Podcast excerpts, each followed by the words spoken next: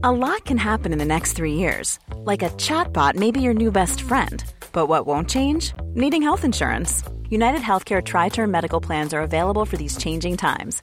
Underwritten by Golden Rule Insurance Company, they offer budget friendly, flexible coverage for people who are in between jobs or missed open enrollment. The plans last nearly three years in some states, with access to a nationwide network of doctors and hospitals. So, for whatever tomorrow brings, United Healthcare Tri Term Medical Plans may be for you. Learn more at uhone.com.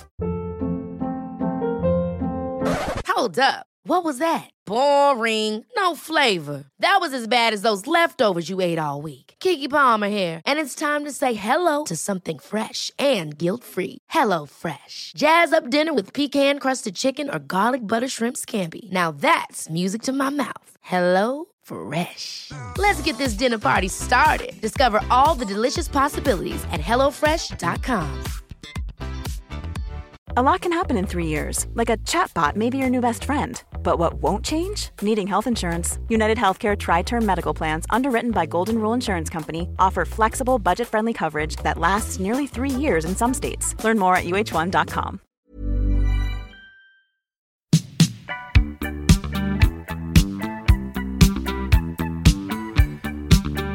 Thank you for joining the conversation on Colloquium. This episode is brought to you by Excelsior Capital, an investment platform focused on democratizing private equity by providing individuals access to direct opportunities. To learn more about the firm, please visit excelsiorgp.com and connect with Brian on LinkedIn.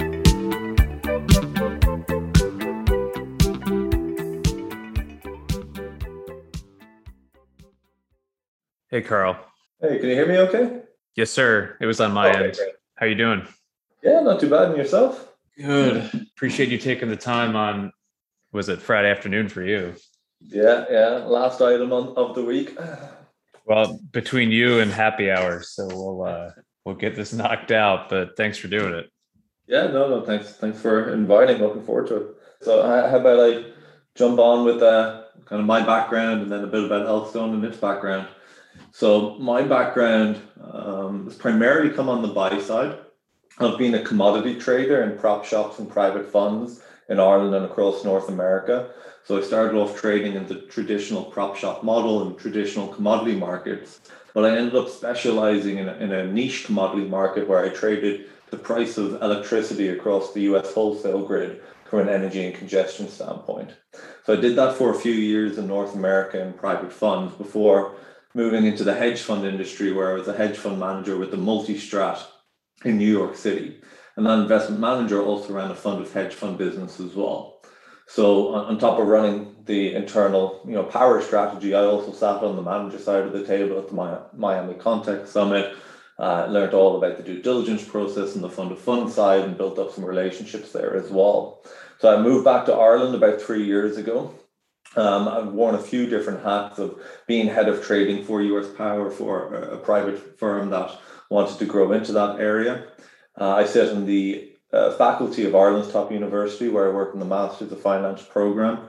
I primarily supervise the students' research theses and produce research myself. I've published macroeconomic research with uh, a top tier academic journal and then do some shorter research notes across different strategies, markets, and investor processes. Um, but I also started Ace Capital Investments, which was an alternative investment consultancy, where I built out the the investment philosophy, the strategy, manager sourcing channels, manager analysis models, and ODD framework, and ended up working with a few European family offices uh, that came to me to help them diversify their portfolio. I moved all of that infrastructure in with Athlon Family Office, uh, and there we had four different arms. So three of them investment related: private equity, trade finance, and hedge funds. And then we also had a sports and education arm as we worked with a number of ex-professional athletes as well. And then from there, I moved in as the chief investment officer with Elkstone. So to give a, a little bit of background on Elkstone, in both a family office and a multi-family office. So our founder and principals use Elkstone as their personal investment vehicle and invest their personal wealth through that vehicle. But we're also a fully regulated multi-family office as well, where we look after many Irish entrepreneurs and high net worth individuals, where essentially we enable co-investment access into our principal's investment portfolio. The background of Elkstone has been around for about 10 years. primarily focused in venture and real estate. So within venture, um, we have a portfolio of about 38 direct companies. We primarily go in at around A, pre A, and seed, relatively sector agnostic, but like tech enabled companies to facilitate um, global growth. Um, it's about 50% Irish founders, 50% international. Uh, great track record. Two of our portfolio companies became unicorns about two months ago. And we actually run a venture club as well, which I think is pretty unique and a really good foot in the door to the Irish uh, venture ecosystem. So if there is a deal that we're personally investing in and there's enough capacity, we'll send it out to our venture club, which has about 150 high net worth individuals where it's an opt-in, opt-out basis with a very, very small um, investment amount of 25,000. So they're able to access and co-invest in the exact same companies that we hold in our personal venture portfolio. And then on the real estate side, if you think about the real estate market in three different risk areas, so you've planning risk, you've construction risk, and you've investment risk. We don't do much in the investment risk side, but we'll do some planning risk where we go and buy a piece of land get planning permission on it, which increases the value of the land and then sell it on. And then we'll also take on construction risk, um, primarily across residential and student built accommodation. Uh, there's been 100% Irish market focus because of number one, our connections here, but number two, and primarily the, the structural supply deficit that exists in, in the Irish real estate market. Um, we have done some international before, but over the last four years, it's been all Ireland. And in the next three years, we expect it to continue on there. So really what I'm coming in now, I'm building out our diversified holistic portfolio. So we're not so focused and heavily concentrated in real estate and venture. So if you picture, you know, the traditional asset classes coming down the columns, so we've equities, we've debt, and we've alternatives. And then across the rows, we have liquid and illiquid.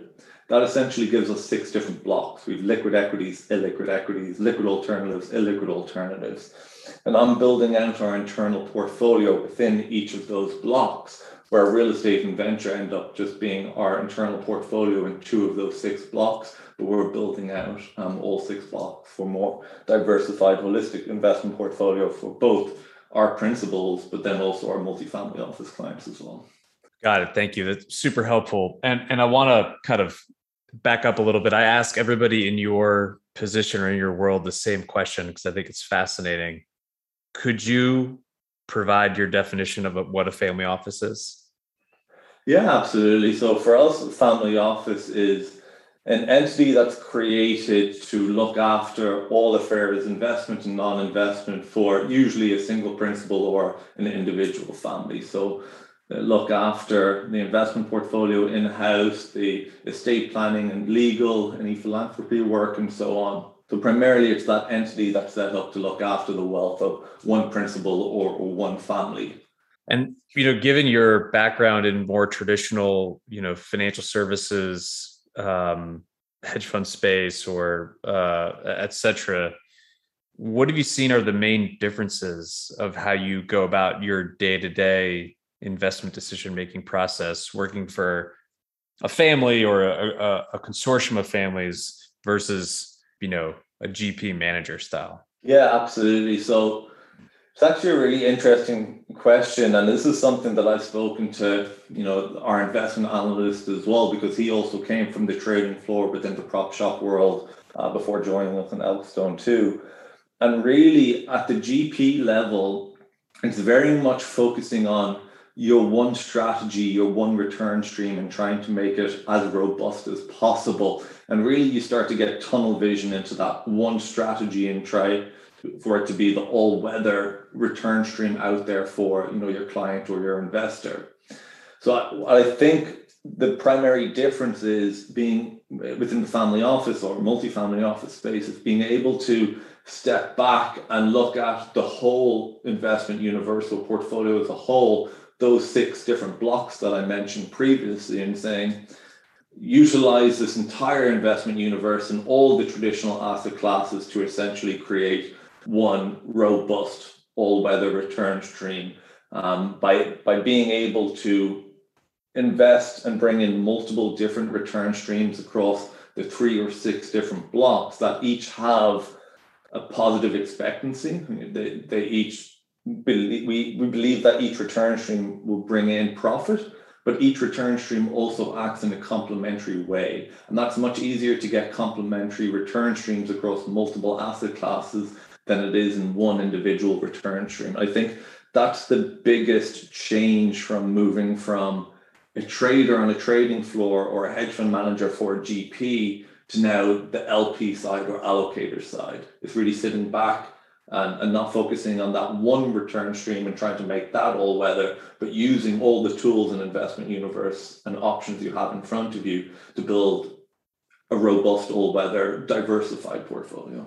Yeah, I think that answer makes a lot of sense because you know your time horizon is different right your cost of capital is different and it's not necessarily a rolling quarterly total return type strategy and your allocation has to reflect that right? Yeah i think kind of to further that point you know family offices as opposed to gps as you said they have a longer term time horizon but they also have their own unique needs and that's where we look at you know the three blocks that make up our liquid portfolio and then the three blocks that make up our illiquid portfolio. And they both serve very different purposes you know whether a client or a principal or a family office needs more income to pay expenses then that would increase the allocation into the liquid portfolio. If people are okay and don't require much liquidity for income and expenses, then really more money can funnel into the illiquid or high growth strategies where we're really trying to nail on a higher return um, by utilizing the different investment vehicles on offer within an illiquid platform than there is in a liquid platform. And your comment about how Elkstone formed was really interesting to me because we've seen that fact pattern play out in a, in the US quite a bit, right?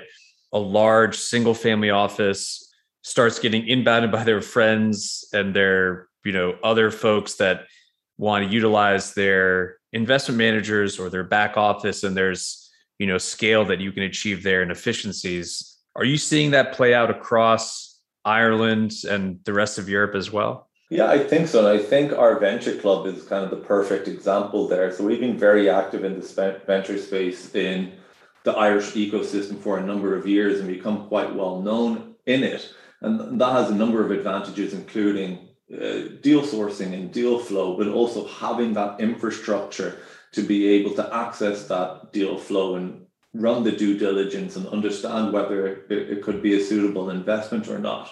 And I think with the Irish market in particular, you know, Ireland wouldn't be known as one of the wealthiest countries in the world, but there are a number of um, you know, very successful entrepreneurs who built up a company and, and had a liquidity event and now sit on 10 million or 20 million or 40 million cash that they need to then invest themselves without ever having been in the industry. And the family office world in Ireland just isn't a very, very large one. So it's quite natural for our family office to open itself up, given the infrastructure and deal sourcing and reputation that we have in the country, to be able to look after some of those entrepreneurial clients that, you know, obviously have, have produced significant wealth for themselves, but it's not at a level that you may find in, in other countries where it warrants setting up your own family office, for example. So that venture club is a really nice way of introducing what a family office and private market deal flow is to some of these entrepreneurs that had a liquidity event that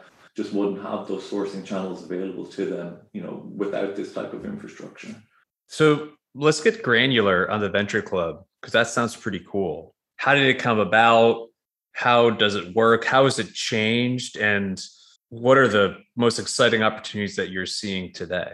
So one of the really cool things about our venture club is I just think it's fantastic foot in the door into what a family office is into private market deal flow. So I think what one of the best things for clients or members is the fact that it's not a fund. There is no management fee. It's free, it's free for you to become a member. And we're fully regulated by the Central Bank of Ireland. So there is an onboarding process for AML and KYC, but it, it doesn't cost any money at all. And if you put your hand up for an investment in, into any of the individual deals, again, there's no management fee. We, we charge a 20% carry upon successful exit, and, and that's the only fee that there is. Um, so it's a really nice foot in the door because it's it's deal by deal and there's really strong financial alignment.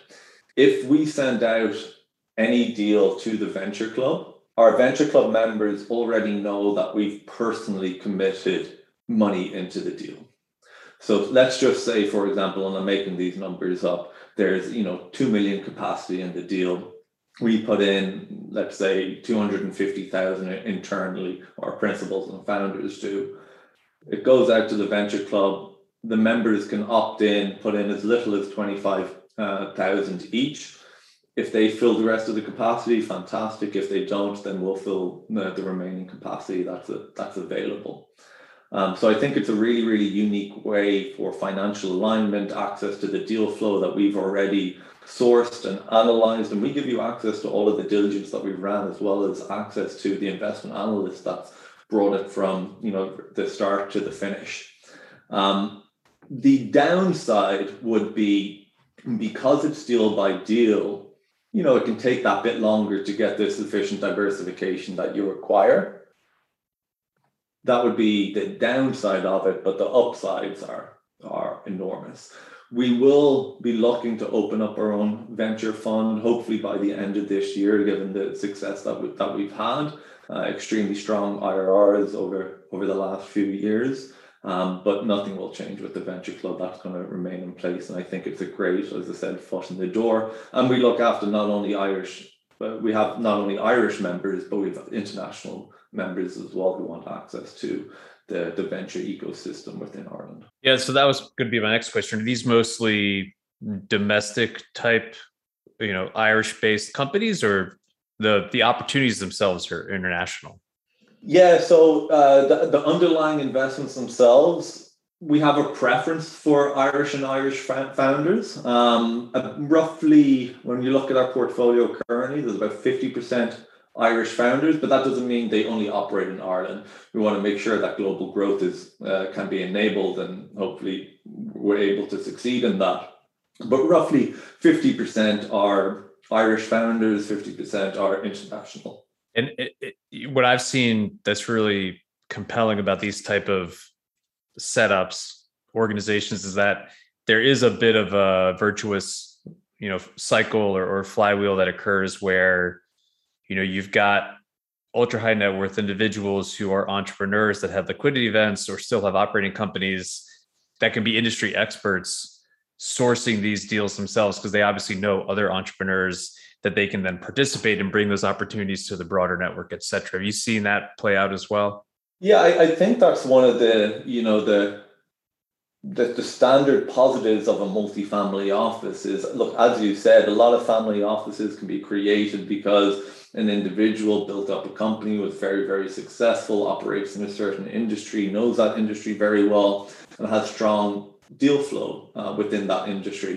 If they can't fill the deal themselves they'll then pass the same deal on to other family offices that are within their network so being part of a multi-family office means that we have relationships with many different family offices and high net worth individuals, and we're able to share deal flow with our client base, but also other family offices as well. You know, I sit on family office investor roundtables across the UK and the US where you know we, we look at sharing that deal flow. Um, so it, it is really really important uh, component and, and one of the strong advantages of working with a multifamily office. When I was looking at your website, there's obviously a, a, very large focus towards what I would call private or alternative opportunities, right? The venture club, you're very uh, oriented towards real estate, et cetera. Given the fee compression we've seen in the financial services space, especially in the wealth management channel, I personally think that this type of access to alternatives or the the ability to have um, a, a menu of options is is a necessity right now. Are you seeing the same push from your LPs and prospects that they are expecting these type of sourcing opportunities, or is it or is it still kind of a, a burgeoning area where uh, you all are, are ahead of the curve in that way? Yeah, I, I think it's a little bit of both. We, we fully agree that uh, we think significant investment and allocations will move into alternatives. If you were to take a step back though and just look at the market we're in being Ireland, Ireland wouldn't have a very, very strong alternative core. There's, a lot of fixed income and a, and a lot of equity funds that are out there within Ireland. Um, and that's why, you know, we believe that we can be the go-to place in Ireland for alternative investments because of our real estate, because of our venture, because of the internal hedge fund portfolio I'll be building out, because of the internal managed futures portfolio that I'll be building out. And we think it's extremely important because if you look at the traditional asset classes, kind of liquid equity, liquid fixed income, you know, it, it, it's the outlook is is struggling, right? You can argue that equity markets are have a very very hot, highly valued. Um, when central bank, banks start tightening their monetary policy, we could see some serious turbulence there. Uh, fixed income markets are providing negative yield. They've kind of lost their portfolio diversification benefits in this interest rate environment. So what has been the core of many portfolios over the last multiple decades is starting to struggle. And that means that we believe that flow will move into kind of both a, liquid, as I said, uh, we still have a liquid alternatives option, which looks at the likes of trend following and commodity markets and strategy based strategies, essentially, that can complement liquid equities and liquid fixed income. But absolutely, we believe that um, more and more uh, allocation and investment is going to move towards alternatives because of the opportunity set there and the outlook, uh, medium to long term outlook in the traditional equity markets and fixed income market. Yeah, I agree. I think it is the value proposition for what we in the U.S. would be, you know, independent RIAs or multifamily offices, and um, it's only going to increase, in my opinion. And, and and one thing that I think as well, Brian, one thing because we're a family office, this is what I say. We Elks don't have access to what I call the family office investment universe. Now, now what does that mean? If you look at any advi- large advisor, large wealth manager, large fund themselves, if they're looking after institutional clients, a characteristic of institutional clients is that there's a lot of money to be moved. And because of that, they have to install quite a high minimum capacity threshold. Now, what we're what we're, you know, there's an asset manager here, for example, that won't look at a hedge fund unless it's managing 500 million AUM or above. That means that they're forced to overlook any manager that has 50 million, 100 million, 200, 300, 400 million. And because we're a family office and look after other entrepreneurs, our bite size is quite a bit smaller, and that enables us to get access to those strategies, markets, and managers that our peers, our large peers, are forced to overlook. And what I think where the real benefit from that comes from is when we look at our illiquid portfolio, we want to make sure that we're getting something very different from our hedge funds than we are getting in our liquid ETFs. And the way to do that is by looking at the investment structure characteristics, right? And uh, hedge funds, for example, are not an asset class. You can hedge funds can trade a thousand different strategies across a thousand different markets. So saying you're invested or have 10 million in hedge funds or 20 million in hedge funds as a, at a high level doesn't actually mean very much. What matters is the strategies and the markets that those hedge funds are operating in. And we want to make sure, for example, our hedge fund return streams cannot be replicated by our, our liquid return streams.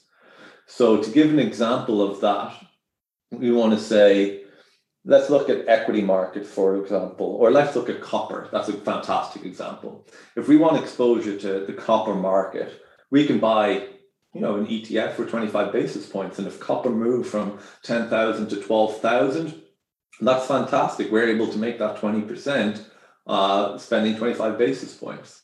So if we're now looking and considering a hedge fund manager within the copper market, they have to bring us something very different because we don't want that overlapping exposure or that systematic exposure that we can get for very cheap. So there's quite a well-known copper exchange arbitrage out there between COMEX and LME. Uh, it's fundamentally driven, it fundamentally moves apart, and it fundamentally comes back together.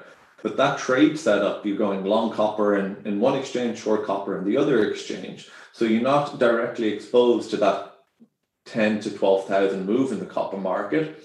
you're taking advantage of some of, of a structural inefficiency within the copper market that you can only get access through a hedge fund vehicle and not an ETF. And if you actually look at those two return streams, there's about a 7% correlation between them both. So I think that that shows a good example of what we look for in the different investment vehicles.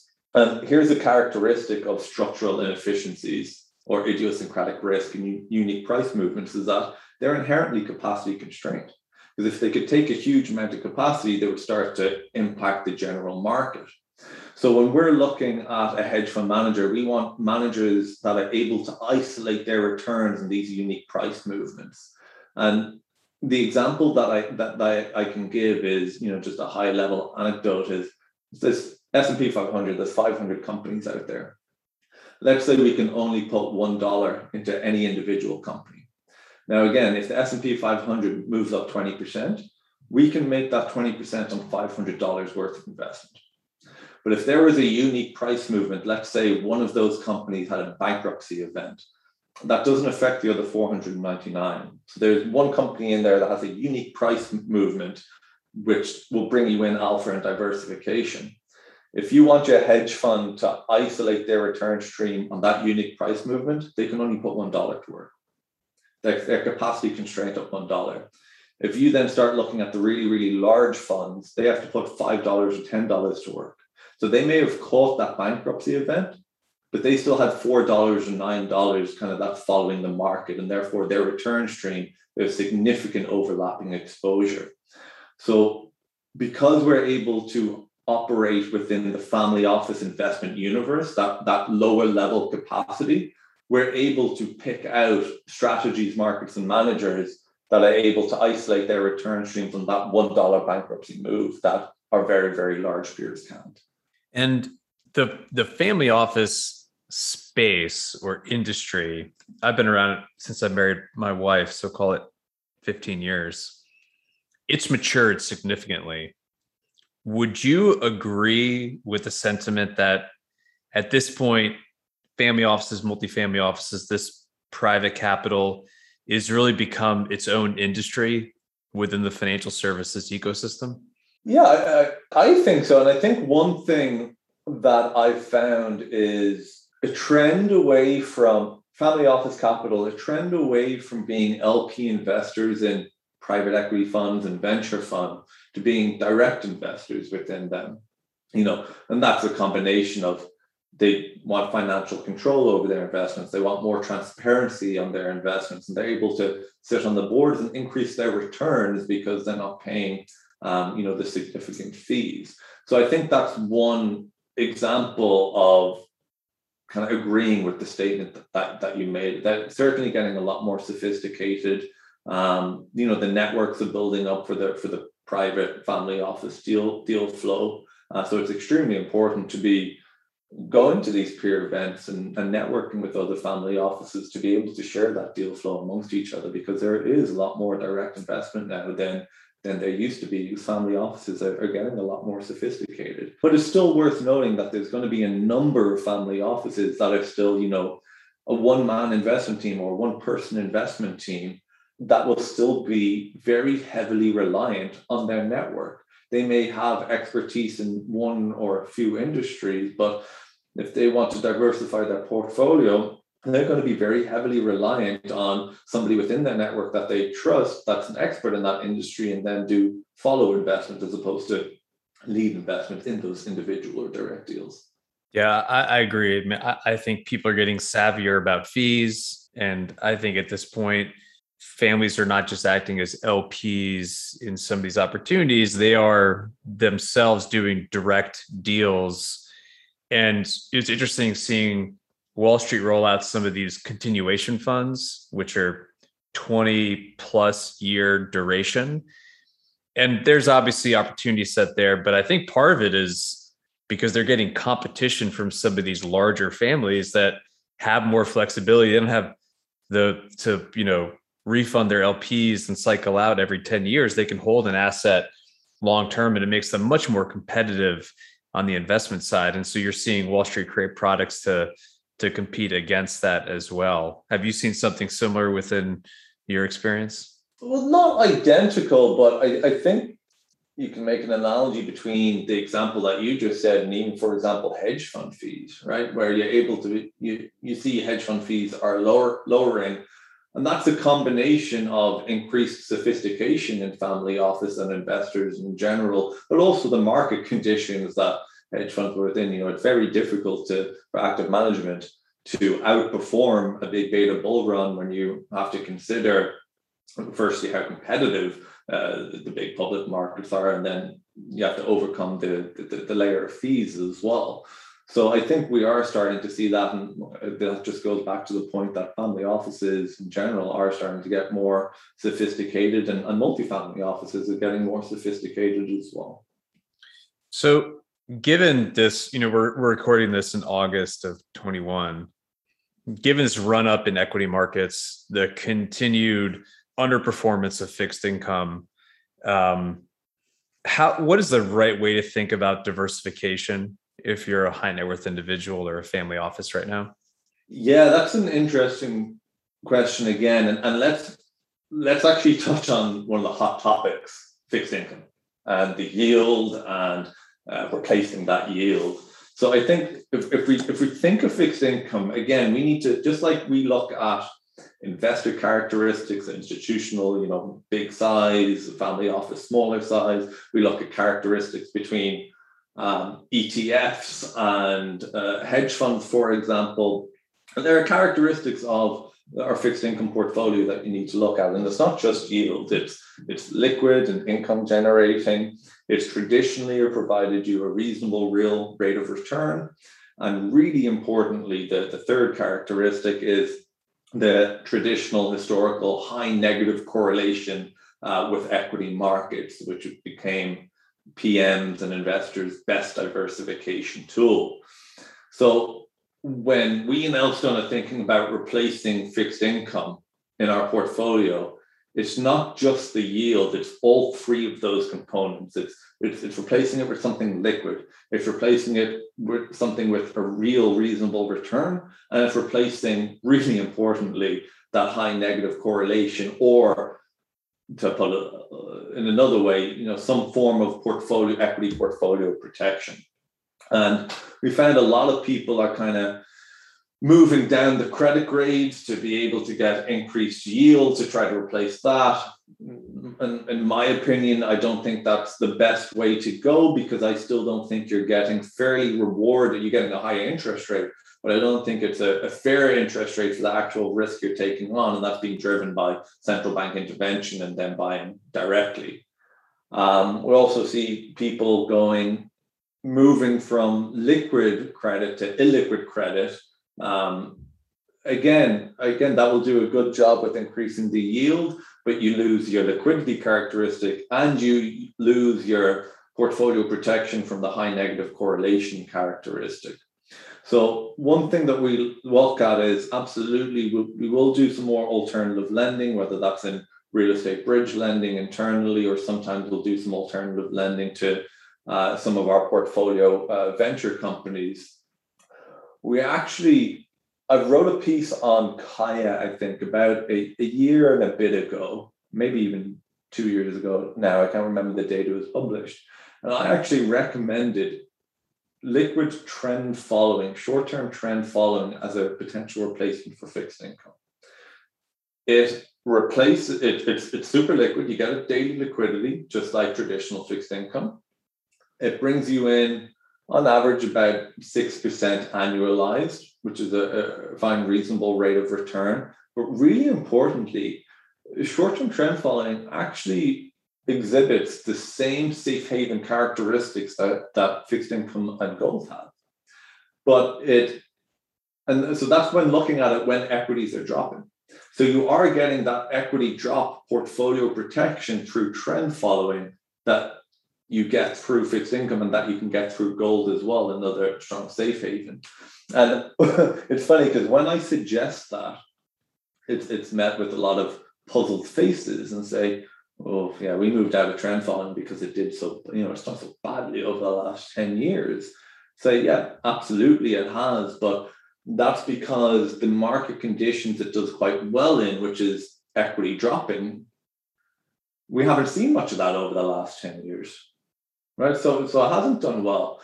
But when you look at portfolio construction, you go out of the trader head and say, I don't want my one return stream to do well. I'm perfectly fine with trend following not doing well over the past 10 years because, because it's being complemented by a really strong liquid equity portfolio and growth. And we need to look at these return streams coming together and complementing each other.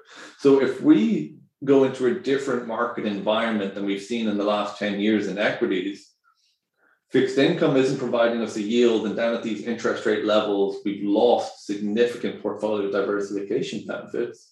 But if we do see these equities dropping which you know there's a fairly reasonable chance of it at some stage over the, ne- the next few years uh, I actually think liquid uh, trend following is a very good alternative and replacement for fixed income because it touches on those three characteristics of fixed income and not just the, the yield replacement. And trend following is, is going to be part of our internal alternatives block. Well, we'll have to do a follow up in a year or two and see and see what you think. I mean, the timing of this conversation is interesting given you know the Fed had their their annual kumbaya uh, this morning, and it was kind of more of the same. Uh, the annual pump up. yeah, I mean the the jock jams. Uh, I guess it was done virtually this year, but and I haven't checked the markets, but I think they're pretty muted. If I had to guess. Um, yeah, I, I watched the event as well, and similar, not much of a change. Yeah, I mean we may start tapering sometime soon, maybe we'll let you know. I mean, yeah. more of the same. Um, and I was actually quite interested by their dance around inflation and the, the need for inflation protection or the, the longevity of inflation as well. They they really don't seem to to like admitting that it's there. Yeah, well, and this is a whole different kettle of fish, but in my opinion, inflation is real, but it is completely the dispersion is very unequal right in terms of where you are within the ecosystem of the of the economy um, in terms of how real it feels to you or not and so unfortunately there's a i think there's just the fed is dealing with having to go beyond its dual mandate and start to have to become a bit of a social warrior and it's a real challenge for them because they do not have the tools or even the vocabulary to handle it but there's increasing pressure there um, well, I can tell you a lot of family office investment committee meetings. Inflation is a topic, and protecting against inflation is a very, very real topic at family office investment committees. And, and by the way, trend following does pretty well in that in that situation too. So as we wrap up here, because you touched so many different parts of of um, investing, what are kind of your best ideas or your most exciting places that you're putting money to work today? And then after that, I want to hear like what are you most scared about? So I don't know about exciting, but what I will say is that there is we have an investment philosophy that that governs our diversified investment portfolio. And you know that there are a few rules that we have and that's regardless of the market that we're looking at regardless of the strategy that we're looking at but that we need to be very very disciplined on because i think that the overriding goal for for us and for long term capital is to not have to make correct, directional, subjective investment decisions to make money. So the goal, for example, in our across our liquid block, which is you know three liquid block, three blocks across the three different asset classes, is to make sure that we're utilizing the correct strategy for the market's characteristics in order to expect a positive return from that strategy or allocation and have each of those return streams be complementary to each other in different market conditions. So we can sleep well at night.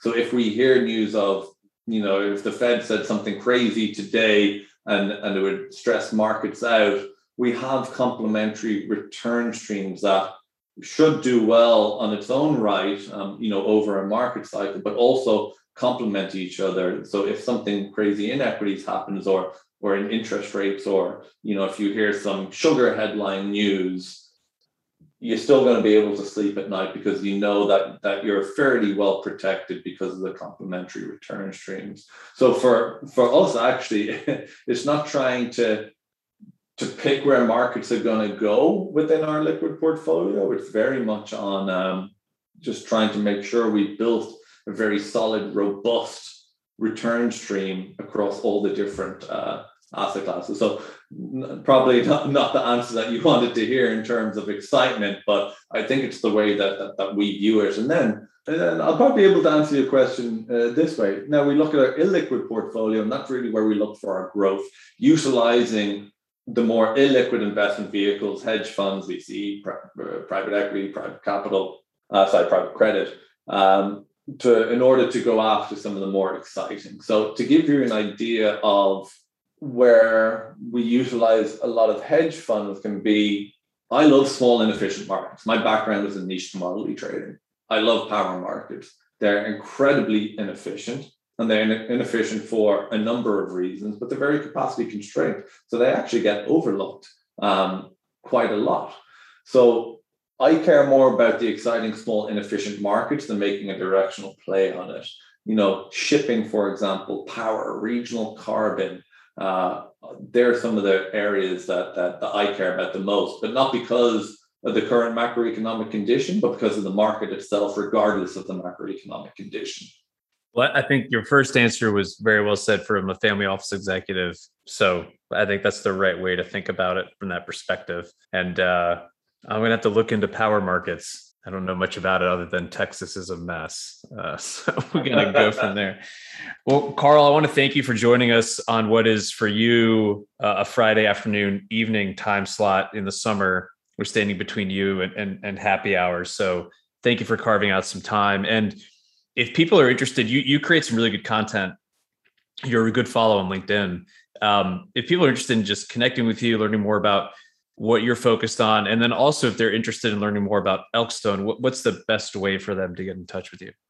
Yeah so so my personal email address is k rogers that's r-o-g-e-r-s at elkstoneprivate.com as you said i'm relatively active on linkedin and we're actually just about to start putting out some content now as well kind of more or less weekly bi-weekly pieces where i write up how our investment philosophy is being inserted, what we look at in terms of different markets and strategies, and, and how we're building our six different blocks. And you know, we'll be able to sign you up to the distribution list to, to receive those on an ongoing basis. Or you know, the easiest way is that that email address. So just uh, follow me on LinkedIn, send me a message on LinkedIn. Karl, thank you for the time. Awesome to sit down and talk to you, and hope you have a great weekend. Lovely. Thanks a million. Have okay. a great one. Thank you for joining the conversation on Colloquium. This episode is brought to you by Excelsior Capital, an investment platform focused on democratizing private equity by providing individuals access to direct opportunities. To learn more about the firm, please visit excelsiorgp.com and connect with Brian on LinkedIn.